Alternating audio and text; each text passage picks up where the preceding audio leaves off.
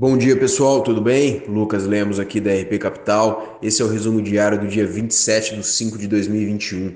Ontem o Ibovespa fechou em alta de 0,8% a 123.989 pontos. O dólar comercial cotado a 5,30, o S&P 500 em 4.195,99 pontos e o petróleo Brent valendo 68,39 dólares.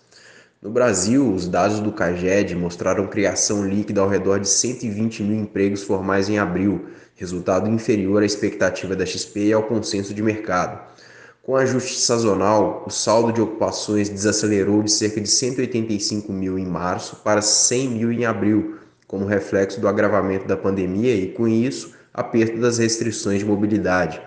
A XP espera que a geração de emprego formal volte a ganhar tração nos próximos meses, em linha com a reabertura econômica e a retomada do Programa Emergencial de Preservação do Emprego e da Renda.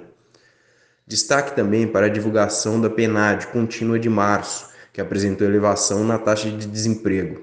Ainda hoje haverá divulgação do resultado primário do governo central referente a abril.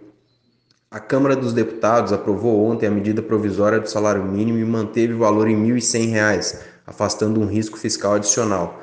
Os deputados também concluíram a votação da medida provisória que estabelece critérios de acesso ao BPC, que é direcionado a idosos e deficientes de baixa renda. Ambos os textos agora caminham para o Senado e precisam ser votados até a próxima terça-feira para não perderem a validade. No cenário internacional, a Casa Branca disse que os Estados Unidos e a China estariam entrando em fase de competição intensa e que o período de engajamento diplomático teria chegado a um fim.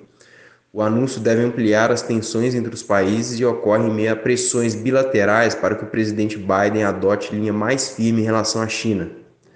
Sob pressão do Congresso, o presidente Joe Biden pediu à comunidade de inteligência americana que redobrasse seus esforços para determinar a origem do coronavírus, diante das persistentes dúvidas sobre a possibilidade de que ele seja o resultado de um acidente em laboratório chinês. Bom, pessoal, resumo de hoje. Qualquer dúvida, estamos sempre por aqui. Um abraço.